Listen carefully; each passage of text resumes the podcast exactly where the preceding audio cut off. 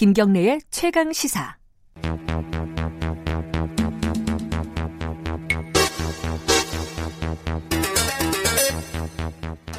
김경래 최강 시사 3부 시작하겠습니다. 굵직한 사건의 이면을 들여다보는 추적 20분. 오늘도 두 분 모셨습니다. 먼저 박지훈 변호사님 안녕하세요. 네, 안녕하세요. 박준입니다. 그리고 한겨레 신문 김한 기자님 안녕하세요. 네, 안녕하세요. 오늘은 어, 세월호 특별수사단 얘기를 해볼 건데 먼저요. 이게 지금 세월호 참사가 2014년이죠, 그죠? 네. 그러면 지금 5년이 흘렀는데 5년 반 이상. 예. 네. 한번 수사가 있었잖아요, 검찰에서. 그죠? 뭐 보수 언론들은 여섯 번까지도 있었다 이렇게 얘기를 음. 하는데 수사는 여러 차례 있었죠. 뭐 개별적인 네. 수사에 네, 있었는데 네. 이렇게 대대적인 수사는 그렇죠. 예, 한번 한번 있었죠. 예, 직후에. 근데 여전히 뭐 근데 그 국민적으로 의혹이 풀리지 않았다. 이 사태에 어, 진상이 규명되지 않았다. 이런 이제 음. 여론이 높기 때문에 이 부분에 대해서 뭐 이번 수사단도 이제 백서를 만든다는 심정으로 임하겠다 이런 이제 각오를 밝히기도 했는데요. 여러 의혹의 매듭들이 있는데 이제 그것들을 좀 이번 수사를 통해서 정말로 좀 해소가 되는 계기가 됐으면 좋겠다 이런 생각 이제 먼저 말씀드립니다.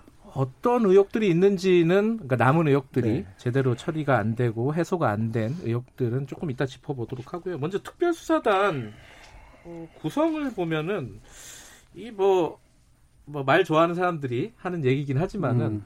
어찌 됐든 조금 의외였어요. 그 단장. 임관혁 단장입니다. 이름이 관혁입니다. 예. 근데 그분을 어 언론에서 뭐 일부 언론이나 일부 언론에서요. 어 이게 어, 정치 검사 아니었냐? 음. 본인도 내가 정치 검사 얘기를 들은 적이 그걸 알고 있다. 아, 그렇게 얘기했어요. 본인도 그런 표현을 한 적이 있습니다. 왜 그런 얘기 듣는지 사실은 예. 야 엄청난 특수사를 많이 했어요. 통상 특수부장을 하면 일반 형사부나 공판부로 갔다가 다시 돌아오는데 서울중앙지검의 특수 1, 2부장을 동시에 역임을 했습니다. 그러니까 연속해서 네, 예, 그게 예. 상당히 그만큼 특수사에 좀 실력이 있다라는 것도 음. 있고 한편으로는 또 나쁘게 좀 얘기를 하면 윗선의 입맛에 맞는 수사를 잘했다라는 또 시키는 걸 잘한다. 이런 또 네. 표현이 될 수가 있습니다. 네. 뭐 성완종 사건 수사를 했고요, LCT 사건 수사를 했고요, 또 제일 중요한 사건 중에 정윤의 문건 사건, 아하. 그 이른바 박근혜 그 전 대통령의 가이드라인을 내렸던 이거는 뭐 찌라시에 불과하다. 그것에 맞게 수사가 돼서 또 비판을 받은 적이 또 있죠. 그 한명숙 총리 사건에도 주인 검사였어요 그때는. 네, 주인 검사였죠. 그래요. 네. 그러면 벌써 지금 어 리스트 네 개가 벌써 정윤회, 송환종, LCT, 뭐 굵직한 한명숙 사건들 최근에 거는 거의 다 이 임관혁 그 단장을 통해서 했다고 보면 될 것 같습니다. 그 말씀하신 대로 두- 평가 양면이 있습니다. 시키는 거 굉장히 잘한다.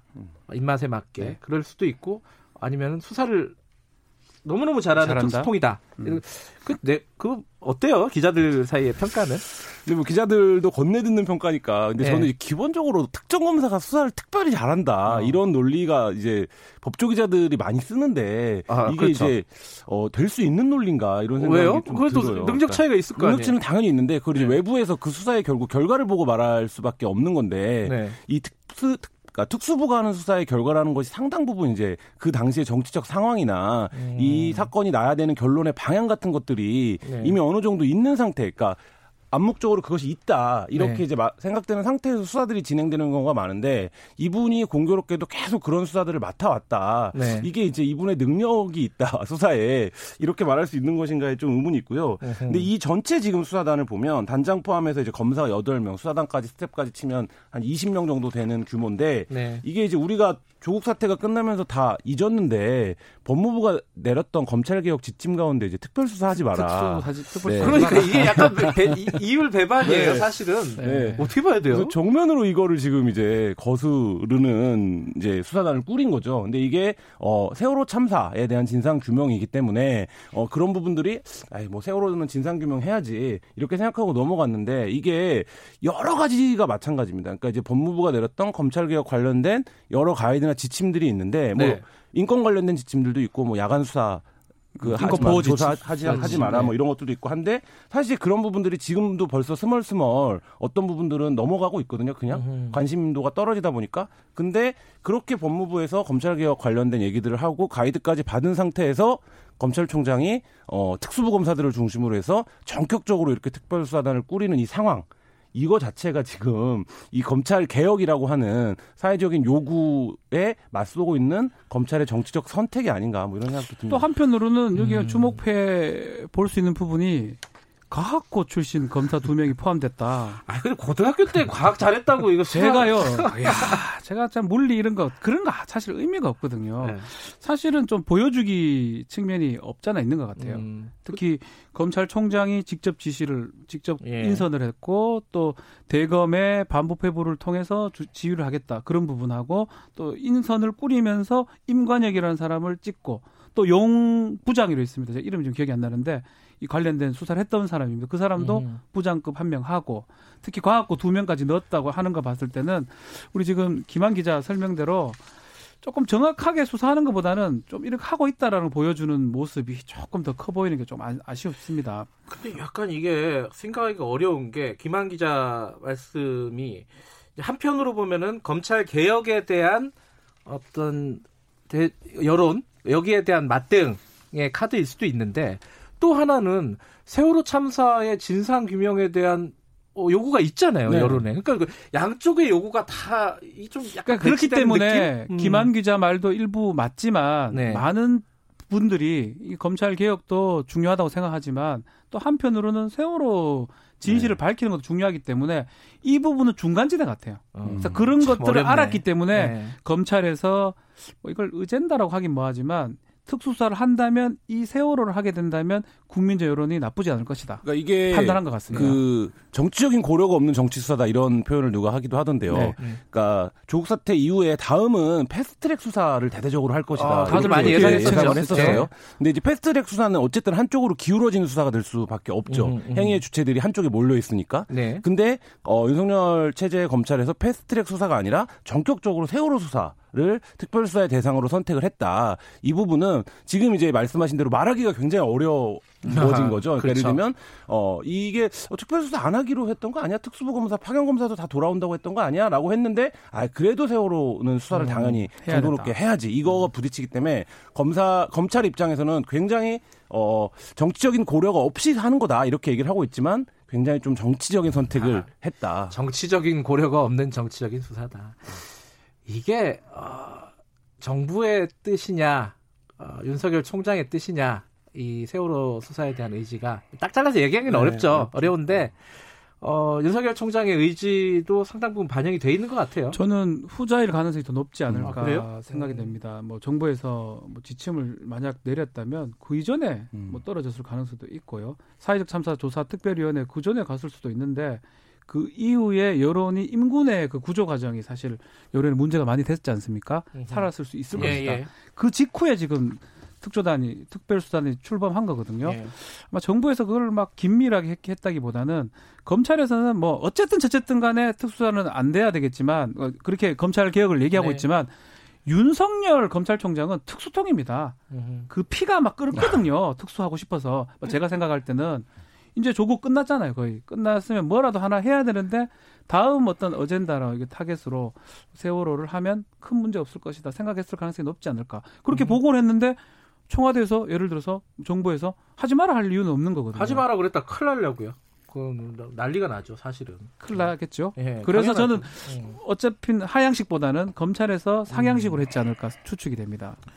어찌 됐든 어, 이 수사가 이루어진 배경은 그러한데 사실 아까 말씀드렸듯이 이 세월호 월, 월, 본질적으로 세월호 참사에 대한 의혹 규명이 안 된 부분이 있기 때문에 이게 그렇죠. 여론에서도 지금 먹히는 거란 말이죠. 네. 어떤 부분이 지금 미진하고 이 특별수사단이 이제 출범을 했으니까 음. 어떤 부분들을 중점적으로 수사할 것인지 이 부분을 좀 먼저 어, 김한 기자가 먼저 한, 한두 가지 좀 풀어주시죠. 어, 뭐 여러 가지가 있을 텐데 그렇죠. 뭐이 얘기 네. 하루 종일 해도 안 끝날 거 안 끝날 정도로 많은 의혹들이 줄기만 있는데 좀 얘기해 보죠. 가장 큰 건 세월호가 지속적인 진상 규명 노력을 해왔는데 네. 정부 기구까지 꾸려서 누군가들이 이거를 방해해왔다는 거예요. 아 수사 방해. 그렇죠. 예. 예. 그러니까 뭐 말씀하신 대로 검찰이 수사도 했었고 특별조사위원회도 꾸렸고 지금 사회적 참사위원회까지 예. 이어지고 있는데 이 과정들에서 특히 이제 세월호 특별조사위원회 시절에 정부가 지속적으로 세월호 진상 진상 규명을 방해해 온 거 아니냐. 그 일부분은 다 좀 수사가 된 부분이 있잖아요. 예, 있는데 있습니다. 이걸 좀 전면적으로 네, 그렇죠. 음. 그래서 그 방해는 왜 했느냐?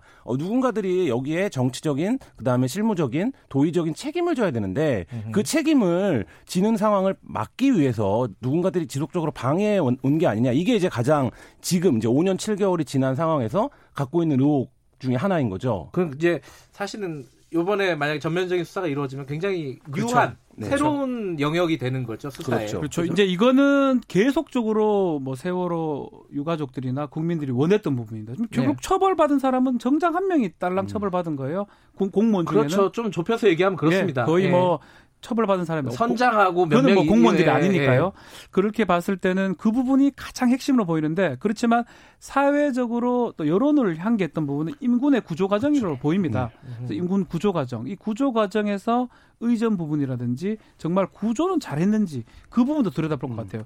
크게 두 축 같아요. 세월호 수사 과정에서 은폐했거나 아니면 그 감췄던 부분 네. 그걸 하나 볼 것이고요.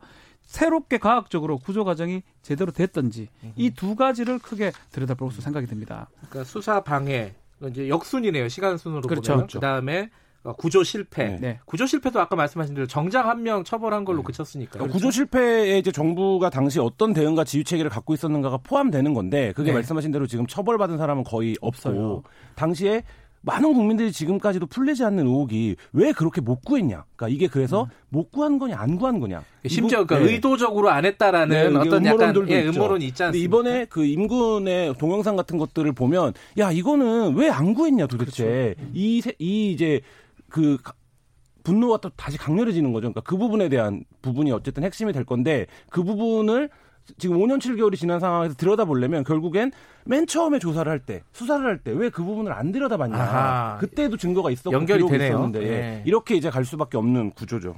또 하나가 물론 이제 어제 어, 단장이 그 얘기를 했습니다. 수사까지는 안 가더라도 조사 차원이라도 할 수 있는 건 다 하겠다. 네.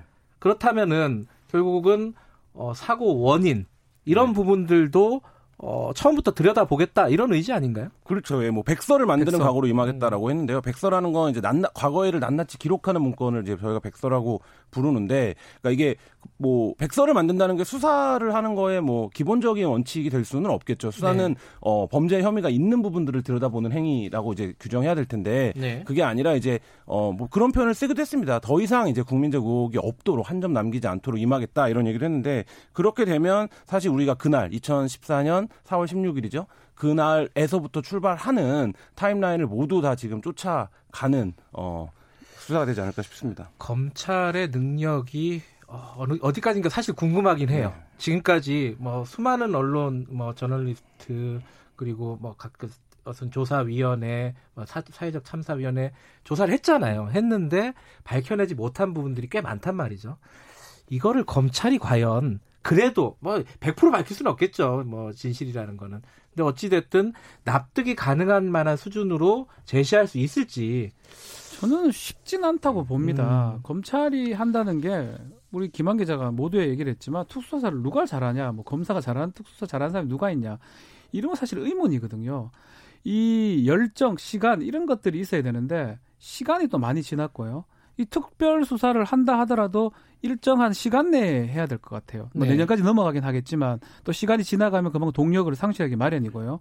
그렇다면 지금 원했던 거 또 검찰은 어쩔 수 없이 기소라든지 처벌을 목표로 하는 조직입니다. 이 나머지를 일일이 밝혀낸다.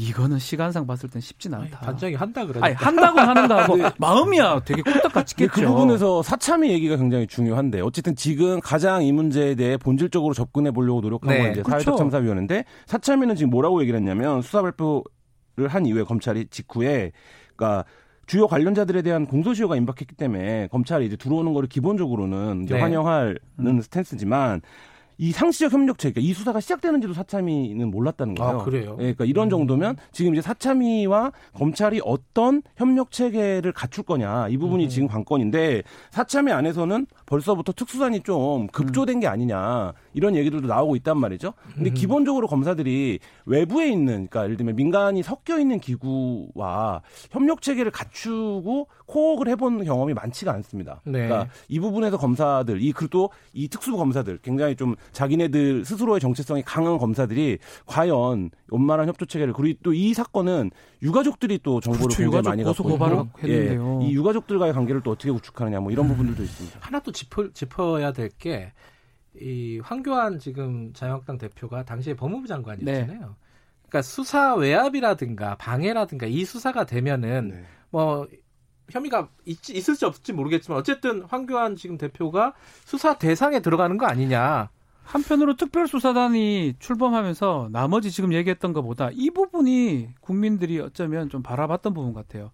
그 당시에 김석균 경찰청장이라든지 네. 해경청장. 어, 해경청장이죠. 해경청장이라든지 당시 법무부 장관인 황교안 지금 대표가 어떻게 외압을 행사했는지 이 부분을 밝히고 싶고 그러면 검찰이 이것을 수사를 해서 기소를 하는 게 목표라면 이 부분을 밝히는 게 목표로 막 시작한 걸로 생각이 드는데 사실상 이것도 쉽지가 않습니다. 많은 시간이 지났고 증거가 거의 없다고 봐야 될 게 맞지 않을까 싶어요. 근데 검찰 입장에서도 아까 그 검찰 개혁에 대한 어떤 맞대응 카드라고 본다면은 성과를 내야지 되는 상황인 거잖아요. 그렇죠. 그죠? 네. 그 뚜껑 열어놓고 흐지부지 하면은 어, 이 검찰 개혁 이거 성과를. 이거를 성과로 이렇게 한다고 출범을 했지만 저는 이거까지 가기는 어렵다 음흠. 그 생각 또 갈 수 없다라는 거 본인들도 좀 알 수 있을 것 같아요. 쉽지는 않을 거다. 쉽진 않다. 이걸 지금 와서 근데 이런 부분은 5년 있죠. 지나서 총선이 이제 5개월밖에 안 네. 남았는데 이 수사는 그 전까지는 갈 겁니다. 어쨌든. 그렇겠죠. 지금 현재로서는 예. 기한이 없고. 근데 이제 황교안 고발도 할 거고요. 황교안 대표에 대한 고발도 있을 예. 거고. 그럼 검찰 입장에서는 계속 황교안 대표를 부를 수 있냐 없냐, 뭐 부를 거냐 말 거냐, 예. 뭐 당시에 법무부 수사를 어떻게까지 할 거냐 이런 이제 카드 우리가 뭐 많이 썼는데 뭐 대통령의 시간이다, 조국의 시간이다 이런 표현 많이 썼는데. 황교안의 시간. 네, 어쨌든 황교안의 시간이고 동시에 내년 총선 전까지는 검찰의 시간인 거죠. 뭐 수사가 진행되는 상황을 보고 한 번쯤 더 다뤄야 될 내용인 것 같습니다. 오늘은 좀 약간 배경 네. 어, 오늘 좀 짚어봤네요. 오늘 말씀 감사합니다. 감사합니다. 감사합니다. 박지훈 변호사, 한겨레 신문 김한 기자였습니다. 김경래 최강 시사 듣고 계신 지금 시각은 8시 47분입니다.